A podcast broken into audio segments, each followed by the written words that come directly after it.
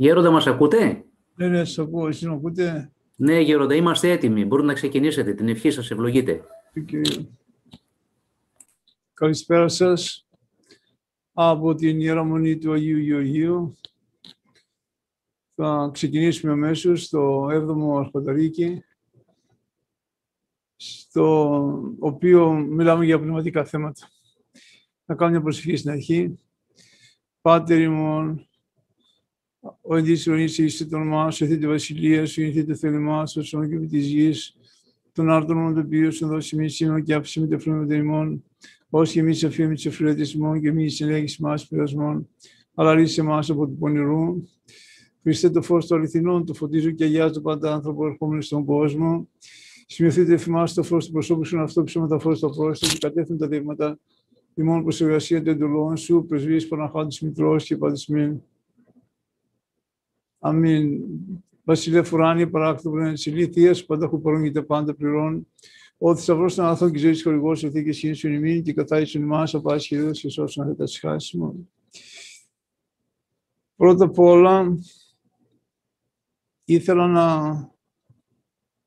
α, να σας πω ότι είστε μέσα στις προσευχές μας, να είναι όλοι ασφαλείς και σε ζεστό μέρος.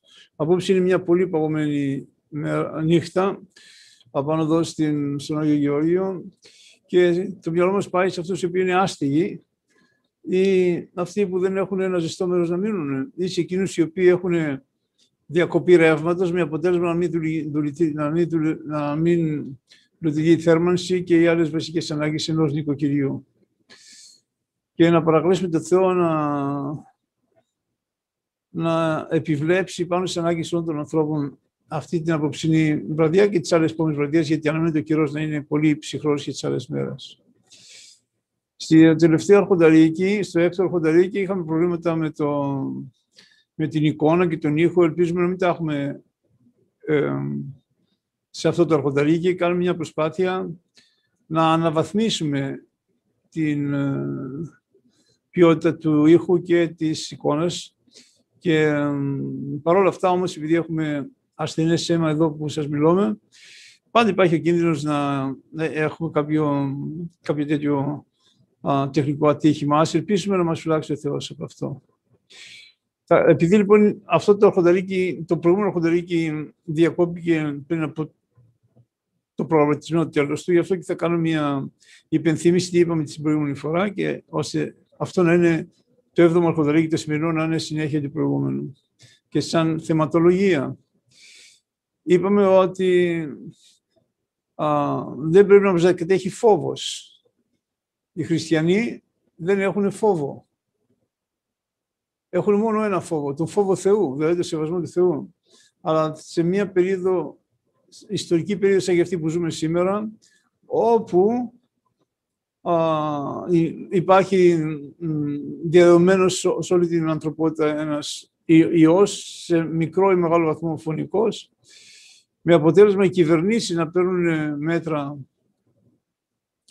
με τα οποία εγκλισμού των ανθρώπων στη σπίτια τους ή περιορισμού των μετακινήσεων ή ελέγχου βασικών λειτουργιών της ζωής τους ή οι κυβερνήσεις προβαίνουν σε ανάκληση πολλών ελευθεριών συνταγματικά κατοχυρωμένων με απλές κοινές υπουργικές αποφάσεις και επειδή υπάρχει μια βεβαιότητα για το τι, θα, τι μελιγενέστη, γι' αυτό και δεν πρέπει να μας διαταχθεί κανένας φόβος. Αν εμπιστεύεσαι το φόβο, τον, τον Χριστό, δεν έχεις φόβο. Κύριος ποιμένης με και ουδέν με υστερήσει. Εγώ είμαι ένα προβατάκι, τσοπάνος μου είναι ο Κύριος μου. Και σε τίποτα δεν με στερήσει, σε τίποτα δεν θα είναι χαμηλότερη η, η, η ποιότητα των όσων μου προσφέρει από κάθε άλλη φορά. Αλλά λοιπόν δεν έχουμε φόβο.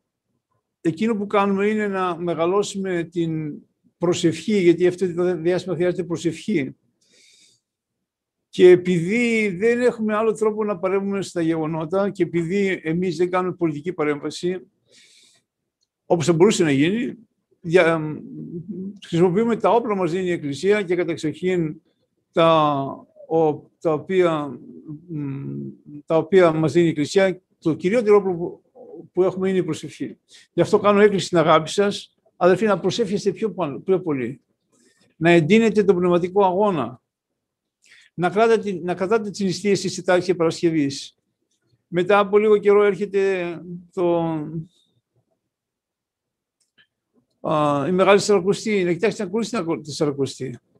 Αλλά να μην ζούμε σαν να είμαστε αφηρημένοι μέσα σε αυτόν τον κόσμο.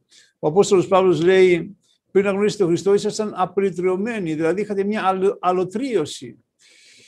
Δεν ήσασταν καν ο εαυτό σας. Αυτό εννοεί. Καταλαβαίνετε, και τώρα που γνωρίσετε τον Χριστό, θα πρέπει η, η, η γνωριμία αυτή με τον Χριστό, στη δική μας περίπτωση το βάφτισμά μας, αδελφοί, και η ενεργός συμμετοχή στα μυστήρια της Εκκλησίας μας, α, μας δίνει τη δυνατότητα να, να, να, να παρεμβαίνουμε κι εμείς ομαδικά στα γεγονότα που συμβαίνουν στον κόσμο δια της προσευχής. Θα πρέπει να είμαστε βέβαιοι ότι όσο πιο πολλοί άνθρωποι προσέχονται στην Ελλάδα, τόσο πιο πολύ επηρεάζουν τα γεγονότα. Και είπαμε και την άλλη φορά ότι η προσευχή μπορεί να αλλάξει και τη βούλη του Θεού για ένα θέμα. Άρα λοιπόν πρέπει να κάνουμε προσευχή. Αυτοί που εσείς διαβάζετε παρακλήσεις, να συνεχίσετε διαβάζετε παρακλήσεις, να, εσείς που είστε σε ομάδες να, και διαβάζετε το ψαλτήρι, συνεχίστε το κάνετε αυτό. Προσθέστε και άλλα αν μπορείτε, χωρίς να γίνονται υπερβολικά. Είπαμε ότι άμα βάλεις μια, ένα υπερβολικό καθήκον στον εαυτό σου, Α, σε λίγο καιρό δεν μπορεί να το κάνεις επειδή είναι πράξη υπερηφανία όταν υπερεκτιμάς τον εαυτό σου. Αλλά άμα νομίζεις ότι μπορεί να κάνεις και κάτι άλλο παραπάνω από αυτό που κάνεις, να, να προσεύχεσαι. Να έχουμε μεταξύ μας αγάπη και μόνο τον κόσμο να έχουμε αγάπη. Να είμαστε αληθινοί χριστιανοί. Οι αληθινοί χριστιανοί όταν προσεύχονται α, επηρεάζουν τη βούλη του Θεού. Σε ένα από τα επόμενα αρχονταλίκια σας διαβάσω α, διάφορα αρχαία κείμενα για το τι είναι χριστιανός, αδερφοί, α, στον κόσμο. Ότι ο χριστιανός δεν έχει πατρίδα. Ζει σε μια χώρα, δεν έχει πατρίδα. Ζει σε αυτή τη γη, αλλά ανήκει στον ουρανό. Θα πρέπει λοιπόν να πάμε πίσω σε αυτά την, στις, ε, α, α, να συναντήσουμε την, την, πρωτα, την πρώτη εκκλησία, τότε που οι χριστιανοί είχαν στα μάτια τους μια λάμψη και ήταν έτοιμοι να πάνε ακόμα και στο θάνατο άμα χρειαζόταν για τον Ιησού Χριστό. Το τρίτο πράγμα που θέλω να σας πω, που είπα μια άλλη φορά και πρέπει να το, να το πούμε ξανά, επειδή πήρα πολλές ερωτήσεις και αρκετά μηνύματα στο ηλεκτρονικό ταχυδρομείο, είναι για μια ρίση του Αγίου Παϊσίου, του Αγιορείτου, σχετικά με μια, είχε πει αυτό που έρχεται, είναι μια μικρή κατοχή του Αντιχρίστου Σατανά. Και είναι τώρα, εγώ νομίζω ότι είναι τώρα. Πάμε δηλαδή σε μία περίοδο, έχουμε ξεκινήσει, έχουμε μπει μέσα σε μία περίοδο, στην οποία είναι ενδεχόμενο να γίνουν ολοκληρώσεις τέτοιες, που να μας επιβάλλουν μία παγκόσμια κυβέρνηση και ένα παγκόσμιο κυβερνήτη. Άρα, ο παγκόσμιος κυβέρνητης αυτός δεν θα είναι άλλος από τον Αντιχριστό. Ένα τύπο αντιχρίστου. Δεν είναι το τέλος του κόσμου τώρα ή τέτοια πράγματα. Είναι μια πρόβα για τον τελικό αντίχριστο. Θα προσπαθήσουν λοιπόν να ελέγξουν τα πάντα. Όπως τώρα ελέγχουν τις μετακινήσεις μας, όπως τώρα ελέγχουμε α, το στίγμα μας, όπως τώρα γνωρίζουν τα πάντα για το λογαριασμό στην τράπεζα, για το ιατρικό μας α, φάκελο, όπως τώρα οι κρατικές εξουσίες γνωρίζουν τόσα πράγματα για μας. θα συνεχιστεί αυτή η αστυνόμευση της ζωής μας, αδελφοί, και η κατάσταση των ελευθεριών και ενδεχομένως κάποια στιγμή, με κάποια αφορμή, να μας επιβάλλουν μια τέτοια λύση ενός παγκόσμιου κυβερνήτη, ο οποίος θα μας κάνει τη χάρη να μας ταΐσει ή θα μας κάνει τη χάρη να μας σώσει, υποτίθεται από οτιδήποτε από τις δυσκολίες που θα προκύψουν. Αυτό δεν είναι και τόσο θεωρητικό το ενδεχόμενο, αδερφοί. Είναι πολύ πιθανό. Εγώ πιστεύω ότι είμαστε ήδη σε αυτή τη διαδικασία και την πίστη με αυτή μου την ευεβαίωσε ένας Άγιος άνθρωπος με τον οποίο σας έχω πει και άλλες φορές κατά κυρίω συνομιλώ, ένας μοναχός, ο οποίος όμως θέλει να μείνει στην αφάνεια, γι' αυτό και δεν μπορώ να τον αποκαλύψω ή να τον φέρω εδώ στο αρχονταρί και κανένα βράδυ να σας μιλήσει ο οποίος κάποια στιγμή που το κουβέντιασε αυτά τα πράγματα μου είπε θα πάρεις ένα βιβλίο και θα διαβάσεις που λέγεται το διπορικό ραβδί, το έχω εδώ. Το βλέπετε, εκδόσεις παρα, Ιεράς Μονής Παρακλήτου. Ένα μικρό ψηλό βιβλιαράκι, το βλέπετε πώς είναι. Και θα καταλάβεις γιατί σου λέω, γιατί, γιατί πράγματα σου μιλάω. Αγόραψα λοιπόν εγώ το διπορικό ραβδί που είναι ένα βιβλιαράκι, ένα τομίδιο από έναν ιερέα την εποχή της Επανάστασης των Πολσεβίκων, της Οκτωβριανής Επανάστασης που έγινε το 1917 στη Ρωσία και έφερε τους κομμουνιστές στην εξουσία. Και εκεί ο ιερέας, όταν, όταν έβγαινε οι κομμουνιστές στην εξουσία, κλείσαν όλες τις εκκλησίες και αυτός για να επιβιώσει και για να μπορέσει να επικοινωνεί με το πίμνιο, έμαθε να επισκευάζει μπότες και πήρε ένα δισάκι στον νόμο και γίναγε από χωριό σε χωριό και επισκεύαζε μπότες και εκεί μπορούσε να συναντήσει ανθρώπους τους οποίους ήταν χριστιανοί και έκανε, έκαναν κρυφές λειτουργίες σε σπήλαια, σε σπίτια, σε κρυφούς χώρους, όπου βρίσκανε. Αλλά μια φορά που ήταν όλο το χωριό ε, αδερφωμένο, κάνανε στην εκκλησία του χωριού και έλειπε ο επίτροπος, ο κυβερνητικός επίτροπος, κάνει στην εκκλησία του χωριού. Και εκεί υπάρχουν, σε αυτό το βιβλιαράκι, το διπορικό ραβδί, υπάρχουν πολλές τέτοιες περιγραφές από τη δράση αυτού του ανθρώπου και όταν το διάβασα, μίλησε στο μοναχό και του είπα, μας περιμένει κάτι τέτοιο, κάτι παρόμοιο μου είπε. Εγώ λοιπόν δεν ξέρω τι θα συμβεί, αλλά προτι...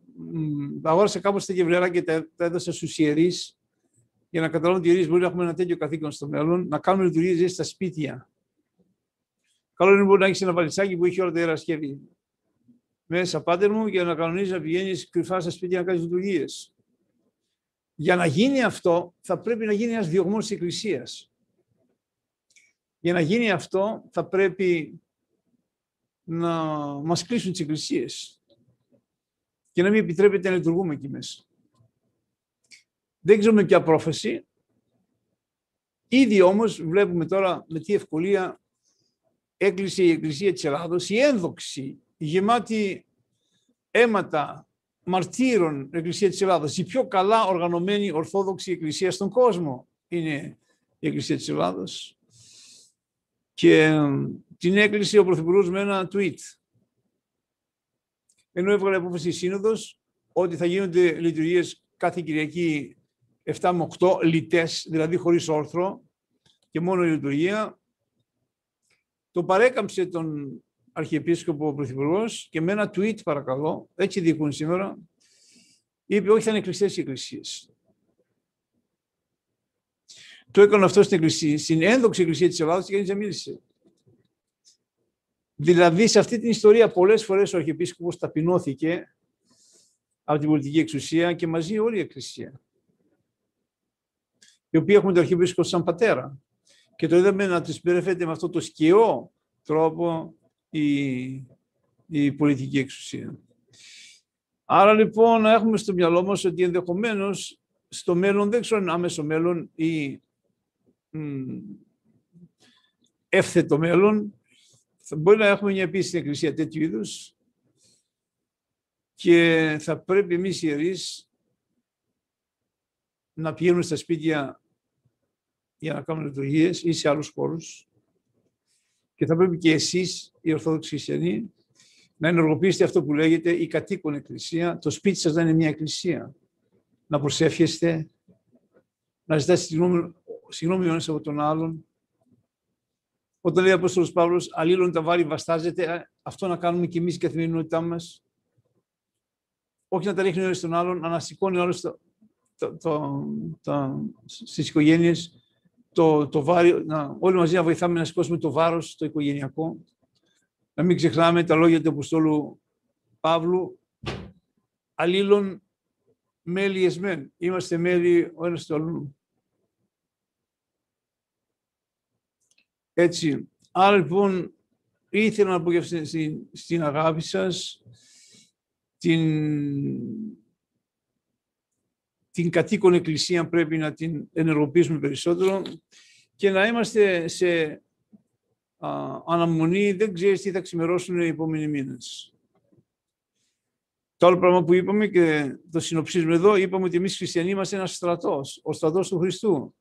Και έτσι πρέπει να αντιδρούμε, σαν ο στρατός του Χριστού. Και όλοι να αισθανόμαι τον εαυτό μου εγώ είμαι στρατιώτης του Χριστού. Είμαι στρατευμένος πάνω σε αυτά τα πράγματα, στο σχέδιο της σωτηρίας του Χριστού.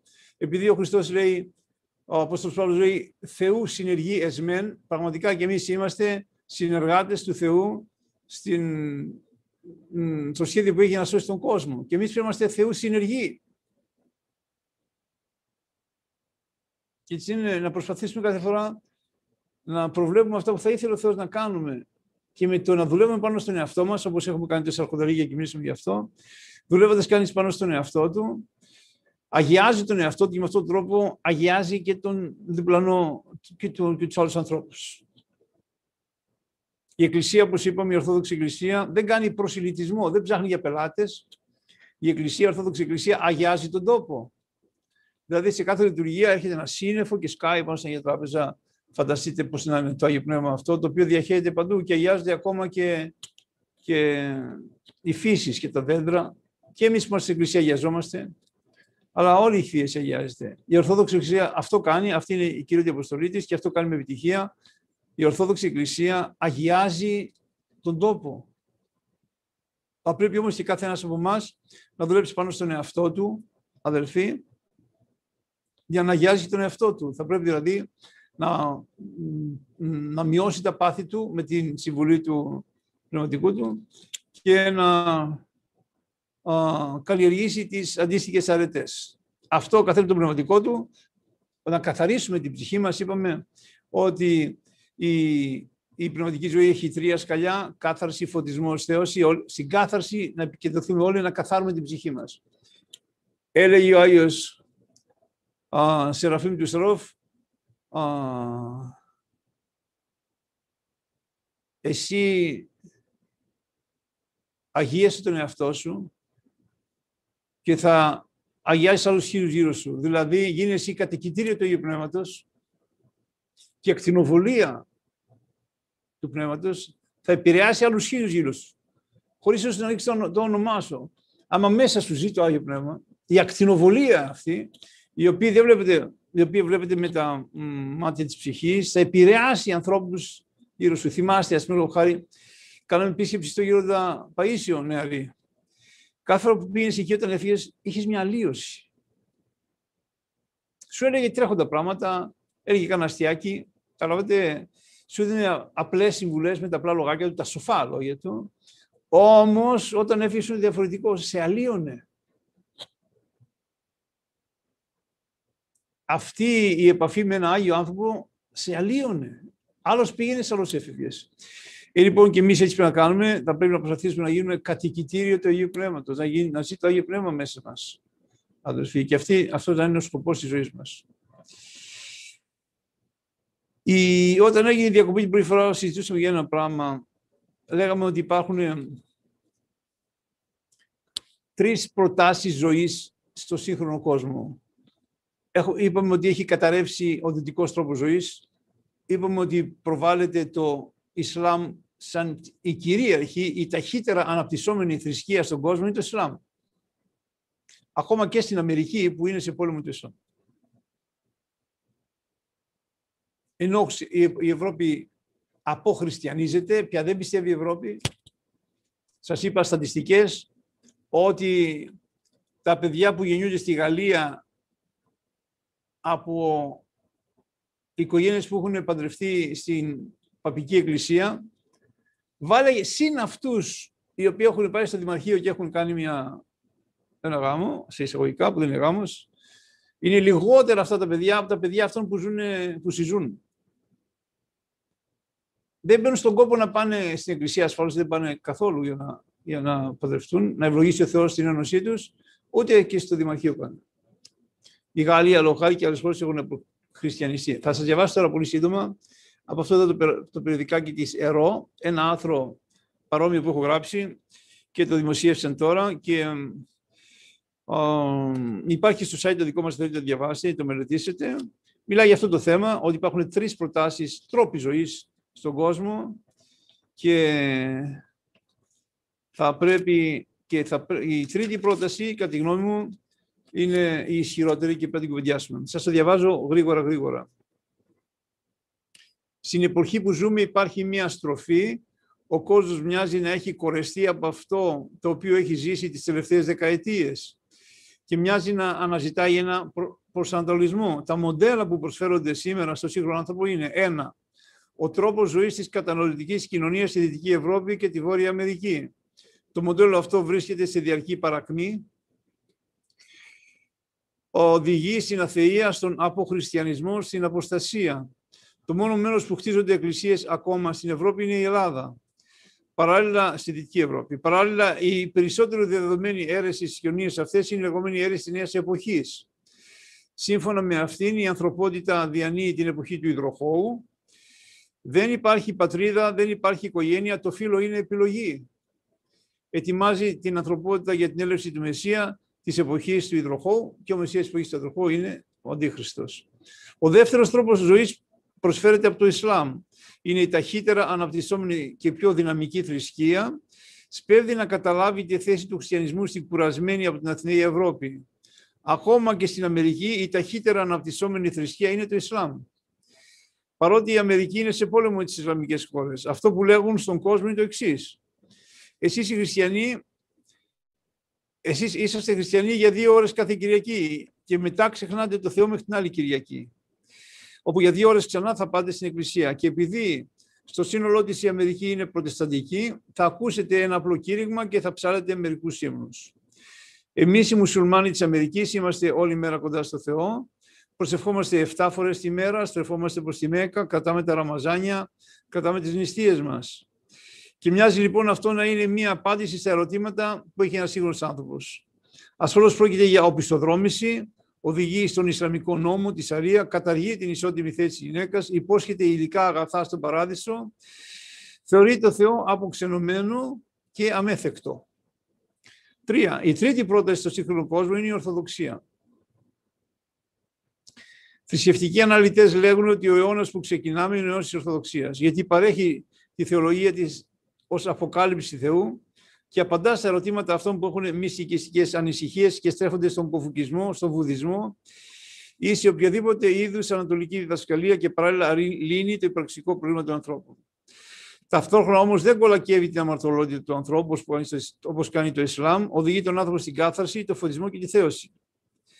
Νομίζω λοιπόν ότι στις σημερινές μέρες που υπάρχει αυτό που λέγεται κρίση, οι άνθρωποι είναι λίγο αμήχανοι σε αυτά που συμβαίνουν και αναζητούν ή θα αναζητήσουν ένα άλλο σύστημα αξιών που θα δίνει δικαίωση στην ύπαρξή τους. Η περιουσία της Ελλάδος, που είναι η Ορθοδοξία και οι Αγιετοί, ζήτης που ζουν σήμερα ανάμεσά μας, λαϊκοί και μοναχοί, είναι η απάντηση στα ερωτήματα του σύγχρονου κόσμου. Η Ορθοδοξία, ξέρετε, δεν κάνει προσιλητισμό. Η Ορθοδοξία αγιάζει τον τόπο. Κάθε Κυριακή τελούνται περίπου 10.000 θείες λειτουργίες στην Ελλάδα σε κάθε θεία λειτουργία κατέρχεται το Άγιο Πνεύμα ως μια νεφέλη μέσα στην Εκκλησία. Είναι σαν να σκάει ένα φωτεινό σύννεφο και να γεμίζει τον πέριξ χώρο. Η Ορθοδοξία αγιάζει τον κόσμο.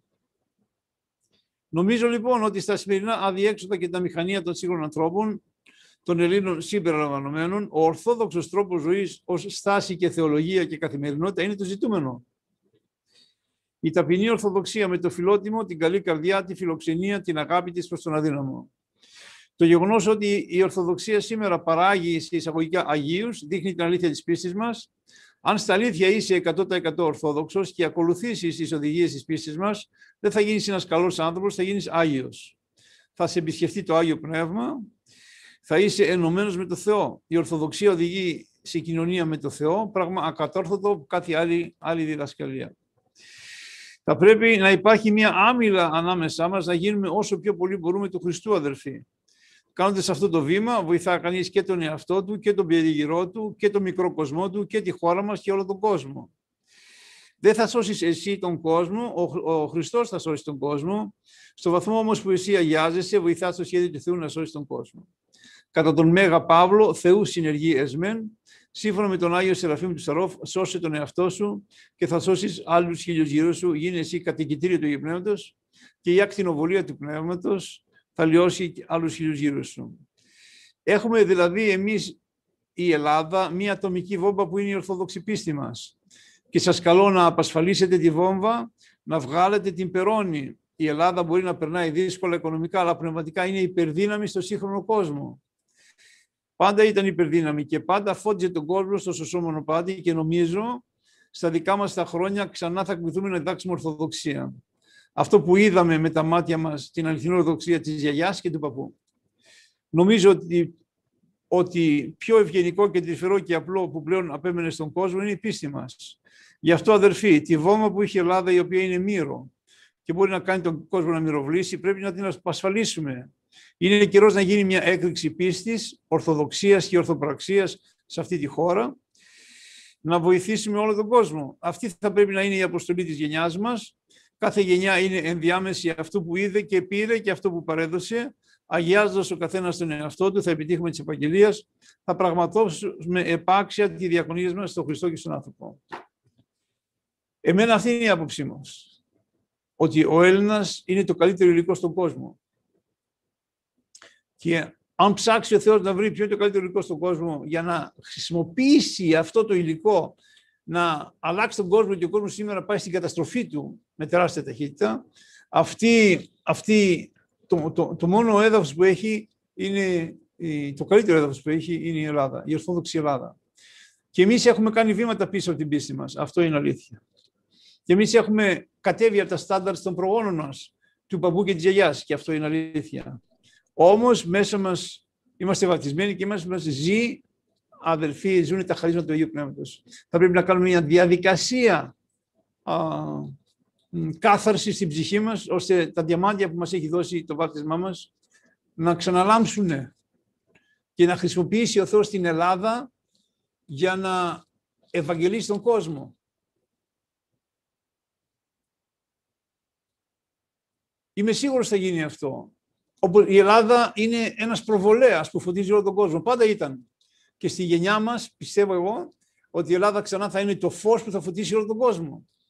Για να το κάνουμε αυτό θα πρέπει να δουλέψουμε, όπως μιλάμε εδώ στα αρχονταρίκια πάνω στον εαυτό μας, να δουλέψουμε πάνω στα πάθη μας, να δώσουμε πάνω στις αρετές, να δουλέψουμε πάνω στις συμβουλές που μας δίνει ο, ο πνευματικός μας. Έτσι, δηλαδή, να έχουμε πνευματική ζωή, να μην είμαστε αλωτριωμένοι, απαλωτριωμένοι, όπως λέει ο, ο, ο Απόστολος Παύλος, ή να ζούμε σε αυτή τη ζωή σαν να μην γνωρίσαμε ποτέ το Χριστό. Θα πρέπει λοιπόν αυτό το, το, το μικρό λίμα, αυτοί οι άνθρωποι πιστεύουν στον Χριστό, αδερφοί, να ενισχύσουμε την, τη, τη, σχέση μας με τον Χριστό, να πάρουμε πιο πολύ Άγιο Πνεύμα τον Χριστό και αυτό το πράγμα θα μας κάνει να μετασχηματίσουμε και την ελληνική κοινωνία, η οποία είναι σε αδιέξοδα, αλλά και μπορεί να χρησιμοποιήσει ο Θεός το έθνος μας, όταν το έθνος θα γίνει στα αλήθεια ορθόδοξο, σαν ένα μοχλό να αλλάξει όλο τον κόσμο. Αυτή είναι η αποστολή της Ελλάδος. Αδερφοί, να φωτίζει. Τα αρχαία χρόνια φώτισε και τώρα θα φωτίσει. Θα μου πεις εμείς οι κακομοιραίοι που δεν ξέρουμε τι μας γίνεται, εμείς που κοιτάμε να καλύψουμε βασικές ανάγκες στα χρόνια. Ναι, εμάς θα διαλέξει ο Θεός. Θα το πιστέψουμε αυτό και θα πρέπει να, να πάρουμε δύναμη. Γιατί νομίζετε ο Θεός στέλνει τόσους Αγίους στη, στον, στην Ελλάδα; Το τελευταίο αιώνα, γιατί υπάρχουν τόσο Άγιοι ανάμεσα μας και μοναχοί και λαϊκοί, άνθρωποι, απλοί άνθρωποι σαν και εσάς, που ζουν σε ένα διαμέρισμα και δουλεύουν 7 με 4. Γιατί ο Θεός αγιάζει, γιατί εμείς η Ελλάδα είμαστε το αλάτι της γης και θα πρέπει να ξαναβρούμε την πίστη μας, αδελφοί, που τη χάσαμε την Ορθόδοξη πίστη μας, η οποία αγιάζει. Και ο Αμερικάνικος τρόπος ζωής οδήγησε σε αδιέξοδα, σε αθείες, και ο Δυτικοευρωπαϊκός τρόπος ζωής οδήγησε σε αδιέξοδα, οδήγησε σε βαθιά κρίση που έχει σχέση με τα σειραγικά αμαρτήματα, τα οποία είναι σε τεράστια έξαρση. Έτσι, είναι σε παρακμή και η Δυτική Ευρώπη και η Αμερική. Σας το λέω εγώ που ήρθα 25 χρόνια στην Αμερική. Είναι σε παρακμή. Το Ισλάμ πάλι που προβάλλεται σαν απάντηση και προσπαθεί να γεμίσει τον χώρο που αδειάζει, δεν είναι απάντηση. Το Ισλάμ είναι μια οπισθοχώρηση. Τι μένει; Η ελληνορθόδοξη παράδοσή μας. Εμείς έχουμε να προτείνουμε στην ανθρωπότητα δεν λέω μια θεολογία, η οποία είναι πιο καθιέρα από όλες η ορθόδοξη Σας λέω μια καθημερινότητα, ένα τρόπο ζωής, που είναι ζυμωμένη η Ορθοδοξία με την καθημερινότητά μας. Και η σχέση με το φιλότιμο, η σχέση με την καλή καρδιά. Έχει σχέση με την α, φιλοξενία, που είναι μια αρετή δική μας, έχει σχέση με το γεγονός ότι εμείς εμείς αγαπούμε τον αδύναμο και κοιτάμε πάντα να τον προστατεύουμε. Θα πρέπει λοιπόν να πιστέψουμε ότι αυτό μας έχει εμπιστευτεί ο Θεός, είναι πολύ σπουδαίο και να κοιτάξουμε να τον ενεργοποιήσουμε. Ε, πήγαμε πίσω από άλλο μοντέλα, αδερφοί, μετά το δεύτερο παγκόσμιο πόλεμο.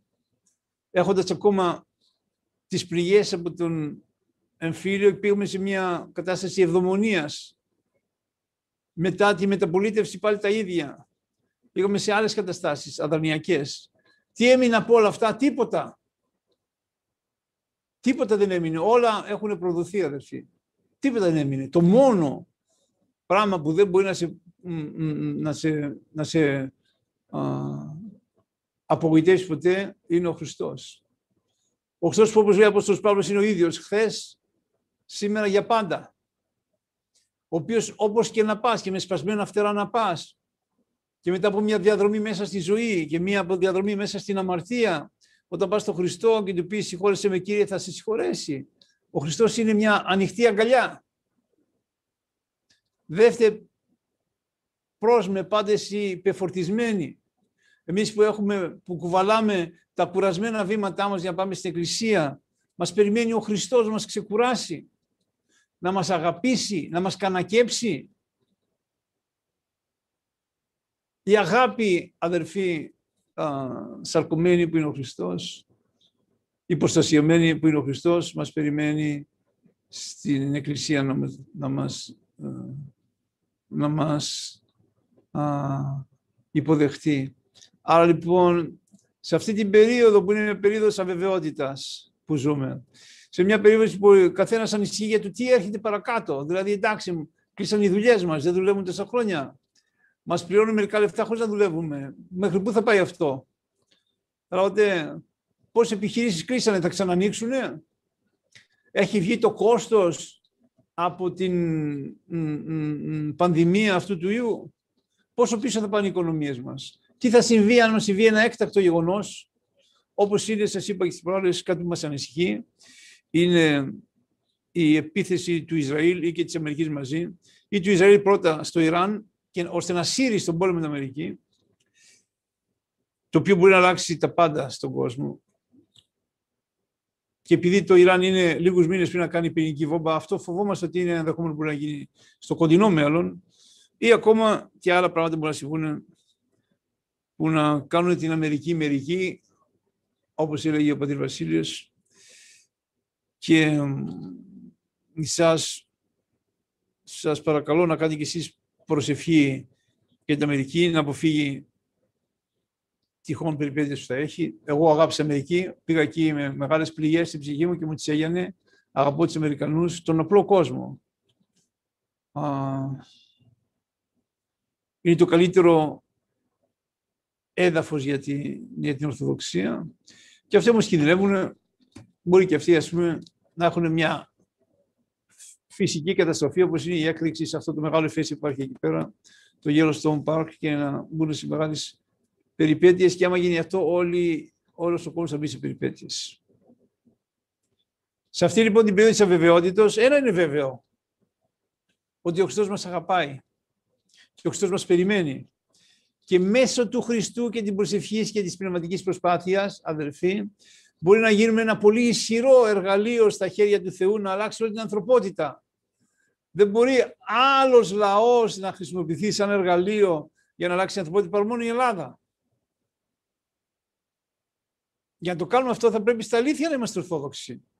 Στα αλήθεια να θεωρήσουμε ότι το κύριο πράγμα στη ζωή μας είναι η σχέση μας με τον Θεό και να μην θεωρήσουμε την προσευχή ή την πνευματική προσπάθεια πάρεργο να τα θεωρήσουμε όλα αυτά ότι είναι το κύριο του καθήκον μας και προς εκεί να προσανατολιστούμε.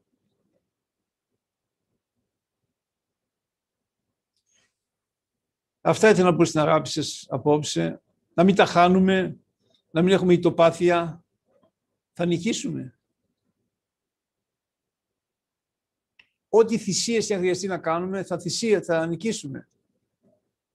Και πρέπει όλοι και πιο πολλοί άνθρωποι να το πάρουμε απόφαση να θα το πάμε μέχρι το τέλος.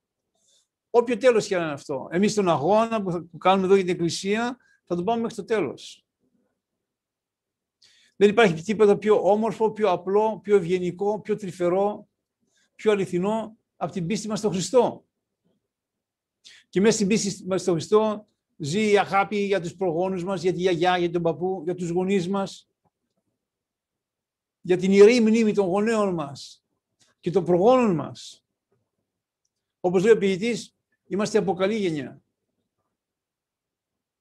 Και πρέπει να θεωρήσουμε αυτό μια αλήθεια στην καθημερινότητά μας, αδερφοί, και να κάνουμε πνευματικό αγώνα. Αν εσύ κάνεις υπομονή, λόγω χάρη, όταν σου επιτίθεται οι άλλοι, εσύ βοηθάς και τον εαυτό σου και την οικογένειά σου και αυτή η υπομονή βοηθάει όλο τον κόσμο. Κάθε φορά που εσύ κάνεις μια πρόοδο στον πνευματικό αγώνα, βοηθάει και εσένα και το κοντινό σου περίγυρο, το μικρό κοσμό σου, όπως λέμε καμιά φορά, και το, τη χώρα μας και όλο τον κόσμο. Γι' αυτό καθένας σας επικεντρωθεί στον εαυτό του. Να αγιάσει τον εαυτό του όσο πολύ μπορεί. Με την πνευματική προσπάθεια και με την καθοδήγηση του πνευματικού του. Όλοι σαν είμαστε στρατός του Χριστού, αδελφοί, σε, αυτό, σε αυτή την περίοδο που πολλά πράγματα ταρακουνιούνται, σε αυτή την περίοδο που αυτή την ανασφάλεια μερικοί θα προσπαθήσουν ενδεχομένως να την κάνουν μια παγκόσμια δικτατορία, αλλά ό,τι και να μας οδηγούν από τη μύτη, εκεί που θέλουν, θα πρέπει εμείς να αντισταθούμε. Εμείς είμαστε ο στρατός του Χριστού. Εμείς έχουμε πυρηνικά όπλα και αυτό είναι η πίστη μας. Η Ελλάδα είναι πνευματική υπερδύναμη. Το ξέρουν αυτοί οι οποίοι κανονίζουν τις τύχες του κόσμου, ότι η Ελλάδα είναι υπερδύναμη. Εμείς εξάγουμε προς όλες τις κατευθύνσεις της ανθρωπότητας αδερφοί ιεραποστόλους. Και στο Χονγκ Κόνγκ να πας υπάρχει ελληνική ορθόδοξη αρχιεπισκοπή και στη Μοζαβίκη να πας και, στη, και σε όλη την Αφρική να πας και σε όλη την Νότια Αμερική να πας και στη Βόρεια Αμερική να πας και στον Καναδά να πας και σε όλη την Ευρώπη και στην Νότια Κορέα να πας.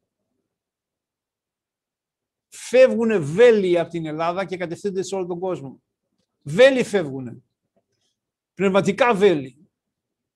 Για να μοιράσουμε το Ευαγγέλιο στον κόσμο. Να το πιστέψει, να το, πιστέψει, να, να, να δουλέψει κανείς πάνω σε αυτά. Εύχομαι και να, ο Θεός να δει την αγωνία μας και την προσπάθειά μας, τη μετάνοιά μας, να ξαναπάμε πίσω στα στάνταρτς που είχαμε, γιατί με την αμαρτωλότητα των τελευταίων δεκαετών έχουμε χάσει πάρα πολλά πράγματα. Και είπαμε τις κυριότητες αμαρτίες, εκτρώσεις, βλασφημίες, λατρεία του σατανά, με τις μάγισσες και, και τα σαρκικά αμαρτήματα τα οποία ταλανίζουν τη ζωή μας. Αυτά ήθελα να πω στην αγάπη σας. Να, έχω και δύο βιβλιαράκια που έχω γράψει, επειδή μου τα ζητάτε. Αυτά. Ένα έχει το Χριστό εξώφυλλο και το άλλο έχει την Παναγία εξώφυλλο. Τα δύο έχουν τον ίδιο τίτλο. Λέγονται γράμματα στους αδερφούς. Μπορεί να σας ταχυδρομήσουμε, αν θέλετε, με την καταβολή. Αυτά κάνουν και τα δύο βιβλιαράκια μαζί με τα ταχυδρομικά 7 ευρώ. Αν θέλετε να, να σας τα στείλουμε, στείλτε ένα email στον Γιώργο Μέρημα, στο GM3268 και εμείς σας ταχυδρομήσουμε, κάνει 2 ευρώ το ένα, εκεί υπάρχουν διάφορα, διάφορες τέτοιες οδηγίες για την καθημερινότητα, πώς στην καθημερινότητά μας θα πρέπει να βάλουμε πιο πολύ Χριστό. Και, γιατί για να γίνεις του Χριστού θα πρέπει να πάρεις εκατοντάδες αποφάσεις στο νου σου, να αλλάξεις εκατοντάδες μικρά σημεία στην καθημερινότητά σου. Και αυτά τα βιβλιάκια σας βοηθάνε γι' αυτό. Εγώ συμπλήρωσα την εισήγησή μου, με συγχωρείτε αν μακρηγόρησα να δώσουμε λίγο στον Γιώργο, αν υπάρχουν ερωτήσεις από, τον, από τους ακροατές, από τους θεατές, να τα κουβεντιάσουμε. Ευλογείτε. Ναι, Γερόντα. Έχουμε μία ερώτηση εδώ στο Zoom. Ε, ζητάνε να τους πείτε τι εννοείτε όταν είπατε η εποχή του υδροχώου. Κοιτάξτε τώρα. Η νέα τάξη πραγμάτων πιστεύει το εξής. Πιστεύει στα οροσκόπια. Κάθε οροσκόπιο κρατάει 2.000 χρόνια. Από εδώ, τα τελευταία 2.000 χρόνια το οροσκόπιο της ανθρωπότητας, να το πούμε κάπως έτσι, είναι ήταν οι ηχθείς. Αυτοί πιστεύουν ότι ο Χριστός δεν είναι ο Θεός που σαρκώθηκε.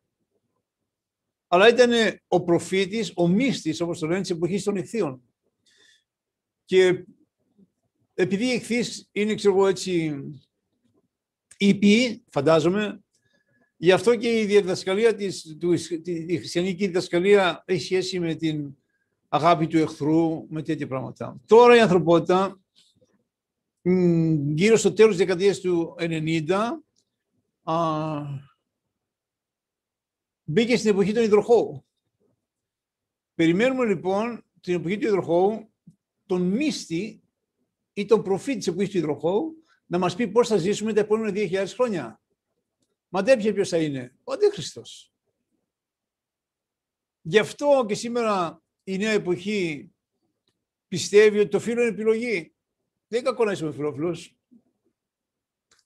Άμα γεννήθηκε άντρας, δεν παίζει ρόλο. Μπορεί να διαλέξεις ένα γυναίκα, αυτό είναι οκ. Έτσι, η εποχή του υδροχώου πιστεύει δεν χρειάζεται να παντρευόμαστε, δεν χρειάζεται να πηγαίνουμε στα, στα, στις εκκλησίες. Αυτά είναι κατα, καταναγκασμοί. Αυτά πρεσβεύουν, καταλάβατε; Και πιστεύουν ότι με αυτόν τον τρόπο θα έρθει μια απελευθέρωση του ανθρώπινου γεώνος. Ο μύστης που περιμένουν να τους πει πώς, θα ζήσουν τα επόμενα δύο χρόνια, ο προφήτης που είσαι υδροχό, θα είναι ο Αντίχριστος. Και επειδή η εποχή μας είναι ενδεχόμενο να ζήσει ένα αντίχριστο, ένα ο οποίος θα έχει συγγνώμη, εξουσία πάνω σε όλη την ανθρωπότητα τύποι αντιχρίστου, ξέρετε ποιοι ήταν ο Ναπολέον Λοχάρη που καθήκησε όλο τον κόσμο, ο Χίτλερ. Καταλαβαίνετε τι θα σας πω; Αυτά είναι τύποι αντιχρίστου. Κάποιος θα έχει λοιπόν, θα είναι επικεφαλής μιας παγκόσμιας κυβέρνησης, για εκεί μας πάνε. Είναι ολοφάνερο. Βλέπετε, παίρνει μια απόφαση η Αμερική, μετά την παίρνει η Μέρκελ και μετά ο δικός του πρωθυπουργός ακολουθεί τη Μέρκελ. Καραντίνα η Μέρκελ, καραντίνα και εδώ. Μα πάμε καλύτερα. Καραντίνα. Καταλάβατε, υπάρχει μια σκιώδης παγκόσμια κυβέρνηση σήμερα, η οποία κατευθύνει και την πανδημία. Αργότερα μπορεί να κάνει και άλλα βήματα. Και άμα κάποια στιγμή πάμε σε μια οικονομική καταστροφή που να έχει σχέση με, το, με την πανδημία, αδερφοί, γιατί τα οικονομικά μας θα πάνε χάλια κάποια στιγμή, μπορεί να μας κουνάνε τα λεφτά έτσι για να μας τους προσκυνήσουμε. Ή να μας λένε αυτοί τι θα κάνουμε. Σας είπα σε μια ομιλία στο πρώτο Αρχονταρίκη, ότι αυτοί σχεδιάζουν μια κοινωνία που ο άνθρωπος είναι κάτι άνθρωπο σε άνθρωπο και σε μηχανή. Καταλάβατε, δηλαδή, αυτό το ονομάζω μετάνθρωπο. Με μια αλλαγή στο DNA ή με εμφυτεύματα, κυρίως στον εγκέφαλο, θα μπορεί να μας κατευθύνουν. Ήδη μπορεί να το κάνουν αυτό. Μπορεί με τρόπους που είναι ηλεκτρομαγνητικοί να πειράσουν στη βούλησή μας και να μας κάνουν παθητικούς. Αυτή είναι η εποχή του Αντιχρίστου, ε, συγγνώμη, του υδροχώου. Έχει ξεκινήσει ήδη και το αποκύημά της θα είναι ένας καινούριος παγκόσμιος ηγέτης, ο οποίος θα δώσει τις κατευθυντήριες γραμμές πώς θα ζήσει η ανθρωπότητα του επόμενου 2.000 χρόνια. Υποτίθεται και αυτός θα είναι ο μικρός αντίχρηστο που θα συναντήσουμε εμείς τώρα, ο τύπος του αντιχρίστου, ή θα γίνει μια πρόβα του αντιχρίστου στα χρόνια μας. Πρόβα. Αλλά δεν είναι το τέλος του κόσμου τώρα, ούτε ο, ο, ο, ο αληθινός. Θα κοιτάξουν να επιβάλλουν αυτό το σχέδιο. Από ό,τι είπε ο Αγίο Παίσιο, ο Χριστός θα δώσει μια κλωτσιά να το διαλύσει αυτό. Θα πρέπει όμως και εμείς να βάλουμε πλάτη με την πνευματική μας ζωή. Και τι πιο μεγάλο πράγμα να, βάλω, να κάνεις και εσύ μερικές θυσίες για τον Χριστό. Θα νικήσουμε, αλλά πρέπει να δουλέψουμε γι' αυτό. Ευλογείτε. Πείτε μου, Γιώργη, αν υπάρχει ερώτηση. Ναι, Γερόντα. Ε, μας γράφει ένας κύριος, ο Άγιος Νεκτάριος στο βιβλίο του Λογίων Θησάβρισμα, στην εισαγωγή γράφει Ναι, ο Έλληνε γεννήθη κατά θείον πρόνοια, διδάσκαλος της ανθρωπότητας, τούτο το έργο εκκληρώθη, αυτή είναι η αποστολή αυτού, αυτή η κλίση αυτού είναι της έθνεσιν. Τι μπορείτε να μας πείτε γι' αυτό; Ε, εγώ τα είπα με πιο απλά λόγια. Αυτό που σας είπα. Εγώ είπα απλά λόγια, η Ελλάδα είναι φως. Πάντα φώτισε τον κόσμο από την αρχαιότητα. Και στα χρόνια της Βυζαντινής Αυτοκρατορίας, τα 1500 χρόνια, μ, λιγότερο, για 1200 χρόνια, η, η, η Βυζαντινή Αυτοκρατορία φώτισε όλο τον κόσμο. Και τώρα ήρθε να ξαναφωτίσουμε τον κόσμο, που βρίσκεται, παραπατάει ο κόσμος. Τα πρώτα που ακολούθησε αποδείχθηκαν ψεύτικα. Αυτοί βγάλαν τώρα από το σιρτάρι το Ισλάμ, που είναι μια α, δοξασία που σε οδηγεί πίσω, σε, πάει την ανθρωπότητα προς τα πίσω. Αλλά η ισχυρότερη πρόταση είναι η ελληνορθόδοξη πρόταση. Λέω ελληνορθόδοξη γιατί και το, εμείς οι Έλληνες έχουμε και σχέση με τους φιλοσόφους μας, με τις αρχαίες. Έχουμε, έχουμε πάρει πολλά στοιχεία από τους αρχαίους φιλοσόφους και τα έχουμε α, μετασυμπατήσει σε ορθοδοξία. Έχουμε αυτή την τρομερή παράδοση. Το έθνος λοιπόν είναι, είναι προνομιούχο, είχε αυτή την ευλογία από το Θεό και τώρα θα χρειαστεί να το κάνουμε κάποια στιγμή. Έτσι είναι αυτό λέει ο κ. Νεκτάριος, ότι είμαστε ένα τέτοιο φοβερό έθνος. Η γλώσσα μόνο που έχουμε τα λέει όλα, δεν χρειάζεται να σας πω τίποτα άλλο. Μόνο άμα είσαι Έλληνας είσαι πιο έξυπνος, επειδή ο δεξί λοβός, νομίζω, του εγκεφάλου αναπτύσσεται περισσότερο. Και γίνονται σκέψεις κάποια στιγμή να όλο και περισσότερα πανεπιστήμια στο εξωτερικό βάζουν την αρχαία ελληνική γλώσσα γιατί διδάσκουν. Εμείς τα ξεχάσαμε. Εμείς τα βγάλαμε από τα, από τα σχολεία μας επειδή υπάρχει μια μεθόδευση σκοτεινών κύκλων η Ελλάδα να χάσει και τη γλώσσα και τη θρησκεία της, οπότε θα γίνει σκουπίδι και θα μπορεί να μας κάνουν ό,τι θέλουμε. Αλλά δεν θα περάσει αυτό. Ήδη στην Αμερική ο Γέροντας Εφρέμ, όλα τα μοναστήρια, όλοι οι μοναχοί που είναι Αμερικανοί, Ρώσοι, ξέρω εγώ από όλες τις εθνότητες, ελληνικά κάνουν όλες τις ακολουθίε. Στην Αριζόνα υπάρχει σχολείο, μαθαίνουν μοναχοί ελληνικά. Ναι, ελληνικά. Και έρχεται. Έτσι είναι, εκεί πάει η ανθρωπότητα. Τώρα είχαμε σήμερα διάφορους ηγέτες οι οποίοι φροντίσανε να να φύγει ο κόσμος από την Ορθοδοξία ή να χάσουμε τη ρίζα της ρίζας μας, αυτό θα πρέπει να το αναπληρώσουμε εμείς γενιά. Δεν πρέπει να το αφήσουμε να πάει πολύ κάποια στιγμή. Κάποια στιγμή ενδεχομένω η Ελλάδα θα έχει ένα ηγέτη, αληθινά ορθόδοξο, ο οποίος θα τα φροντίσει όλα αυτά. Να μας πει παρακάτω, Γιώργος, τι άλλες ερωτήσεις έχουν. Ναι, άλλη μια ερώτηση που μας ήρθε τώρα, Γέροντα, η συνέχεια της προηγούμενης. Οι Έλληνες είναι ο αγαπημένος λαός του Θεού; Ε, είναι. Ο Άγιος Παγίσου έλεγε είναι σκάνδαλο πόσο πολύ μας αγαπάει ο Θεός. Έτσι έλεγε. Είναι σκανδαλωδός μας αγαπάει ο Θεός. Γι' αυτό και στο Ιερό Ευαγγέλιο, όταν πήγαν οι Έλληνες να το γνωρίσουν, του λέει ο Φίλιππος, είναι κάτι Έλληνες εδώ θέλουν να σε γνωρίσουν. Είπε, ήρθε η ώρα να δοξαστεί ο Υιός του ανθρώπου. Μα εμείς κάνουμε το Βυζάντιο. Εμείς από το 324 μέχρι το 1500 μέχρι το τέλος του Βυζαντίου, το 1453, είχαμε μια χριστιανική αυτοκρατορία. Σας θυμίζω ότι στις Οικουμενικές Συνόδους τις συγκαλούσε ο, πατρι... ο, ο αυτοκράτορας, όχι ο πατριάρχης. Νοιαζότανε. Νοιαζότανε για τη θρησκεία, νοιαζότανε για την Ορθοδοξία. Έπρεπε υπήρχε μια διαμάχη να μάζεψε τους όλους να κάνουμε σύνοδο. Οικουμενική Σύνοδο. Ο Λέωνος Σοφός πρόσθεσε τόσα πράγματα μέσα στην υμνολογία. Αυτοκράτο. Έτσι είναι, δεν, δεν υπάρχει, άμα δεις ότι έχουμε κάνει 2.000 χρόνια από τον Χριστό, τα 1.200 από αυτά ήταν φως. Και το φως ήταν το Βυζάντιο. Και το Βυζάντιο έχει καρδιά την Ελλάδα. Να το πιστέψουμε αυτό. Να μελετάμε τη γλώσσα μας, να μελετάμε τα αρχαία ελληνικά, να μελετάμε τα Ευαγγέλια μας που γραφτήκαν ελληνικά. Δεν είναι τίποτα τυχαίο από όλα αυτά. και τώρα που η ανθρωπότητα παραπατάει, δεν ξέρει ποιο δρόμο να πάρει και οι διάφοροι σκοτεινοί κύκλοι απεργάζονται σκοτεινά σχέδια να μας φυτέψουν ένα καινούριο ηγέτη για να τον, που να τον λατρεύουμε και σαν Θεό μάλιστα. Η απάντηση είναι η Ορθόδοξη παράδοσή μας. Είμαστε πολύ υπολογίσιμη δύναμη, γι' αυτό και αυτοί οι οποίοι κανονίζουν τις, τις ε, τύχες του κόσμου, τη φοβούνται την Ελλάδα. Και γι' αυτό και την, εδώ και δεκαετίες προσπαθούν την Ελλάδα να, από, να φύγει μακριά από την Ορθοδοξία και μακριά από τη γλώσσα της. Δεν έγινε σε μια μέρα αυτό. Δεκαετίες. Να στηρίσουν, να στερήσουν την επαφή μας με τις ρίζες μας. Αλλά ζει Κύριος ο Θεός. Μας στέλνει πάρα πολλούς εργάτες του Ευαγγελίου, Αγίους ανθρώπους, τόσο Αγίους. Και υπάρχουν και άλλοι Αγίοι ζωής σήμερα. Τι σημαίνει αυτό, ο Θεός έχει ένα σχέδιο και θα χρησιμοποιήσει εμάς. Δεν πρόκειται όμως αυτό να γίνει αν εσύ δεν κάνεις προσευχή. Αν κάνεις τον καναπέ και νομίζεις όλα είναι καλά, είσαι βαρύδι. Δεν μας βοηθάς. Βαρύδι είσαι. Πάρε ένα προσευχητάριο, άνοιξε το εκεί και διάβασε λίγο. Πάρε ένα ψαλτηράκι. Διάβασε το, το ευλογημένο. Ξέρεις πώς θα βοηθήσεις; Πάρε μια παράκμηση. Έχεις ένα κακό χούι, αμαρτωλό, κόψτο.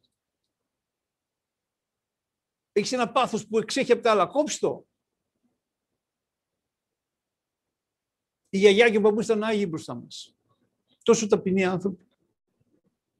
Η γιαγιά γεμάτη αγάπη. Ο παππούς τόσο ταπεινός. Με φόβο Θεού. Πού πήγε αυτό; Ζει μέσα στην καρδιά μας. Ζει μέσα στην καρδιά μας. Θα πρέπει να σκάψουμε λίγο, να κάνουμε καρθές, να το βγάλουμε μπροστά έξω. Εμείς θα πρέπει να γίνουμε οι καλύτεροι και πραγματικοί διάδοχοι του τη Γιάση του Παππού. Εμείς θα συνεχίσουμε το νήμα της Ορθοδοξίας. Δεν κόπηκε το νήμα. Και αυτό και εγώ κάνω έκκληση στην αγάπη σας να δουλέψουμε, αδερφοί, πάνω στον εαυτό μας, γιατί χάσαμε κάποια πράγματα ζώντας αμαρτωλά και με κοσμικό τρόπο τις τελευταίες δεκαετίες, έτσι ώστε να πάνε όλα καλά. Να μας πει ο Γιώργος. Ναι, Γέροντα. Τα παιδιά μας που είναι νέα με όνειρα, πώς να τα βοηθήσουμε να δεχτούν τα δύσκολα που έρχονται; Δεν θέλουν ούτε να ακούσουν για αυτά τα δυσάρεστα.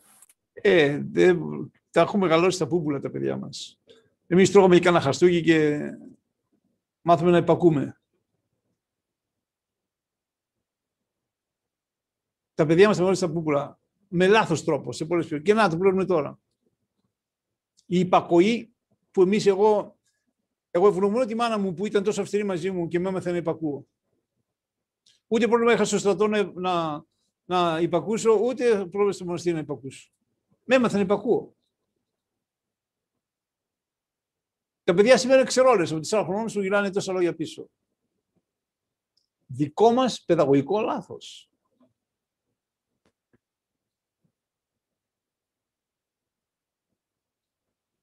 Εν την κατορθώσει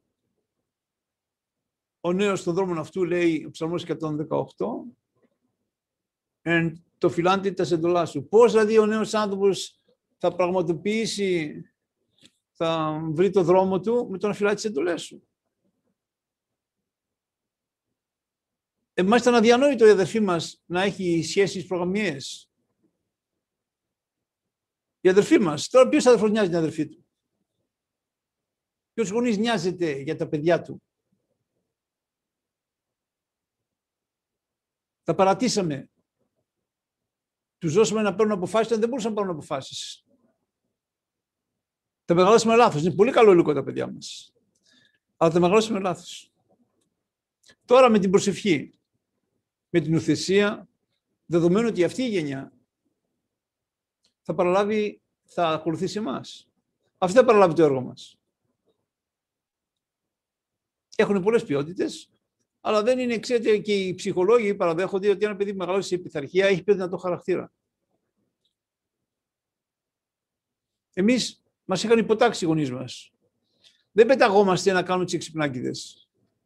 Πηγαίναμε, ήμασταν παιδάκια, πηγαίναμε σε καμία επίσκεψη, καθόμαστε σε μια γωνία εκεί πέρα, βάλαμε τα καλά μας, μας το γλυκό, το τρώγαμε, τι κάνεις καλά, ξέρω εγώ, και σήμερα τα παιδιά πηδάνε από εδώ, πηδάνε από εκεί, λένε τη γνώμη τους στους, στους μεγάλους.